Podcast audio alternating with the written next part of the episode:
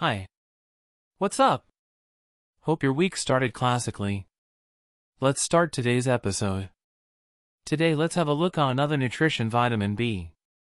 You may know there are types of vitamin B, like B1, B2, B3, B5, B6, B7, B9, and B12. The B group vitamins are needed to help the body to use the energy yielding nutrients such as carbohydrates, fat, and protein for fuel.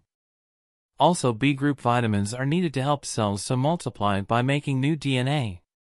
Certain groups, such as older adults and pregnant women, are more at risk for vitamin B deficiencies. They need larger amounts of some types of vitamin B.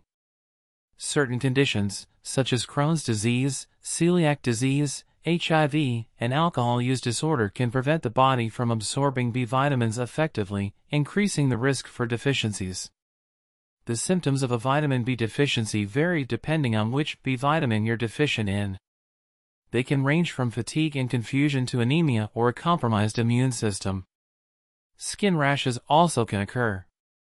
People with vitamin B deficiency may experience fatigue, weakness, or a general lack of energy, numbness or tingling in their hands and feet, weakened muscles and slow reflexes shakiness when walking or difficulty keeping balance.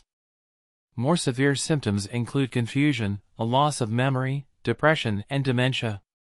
Vitamin B deficiency can also be caused by alcoholism, since the liver needs more vitamin B to metabolize, break down, the excess alcohol. Almost all food we eat contains vitamin B. Only in rare case, healthcare professional will suggest to consume supplement.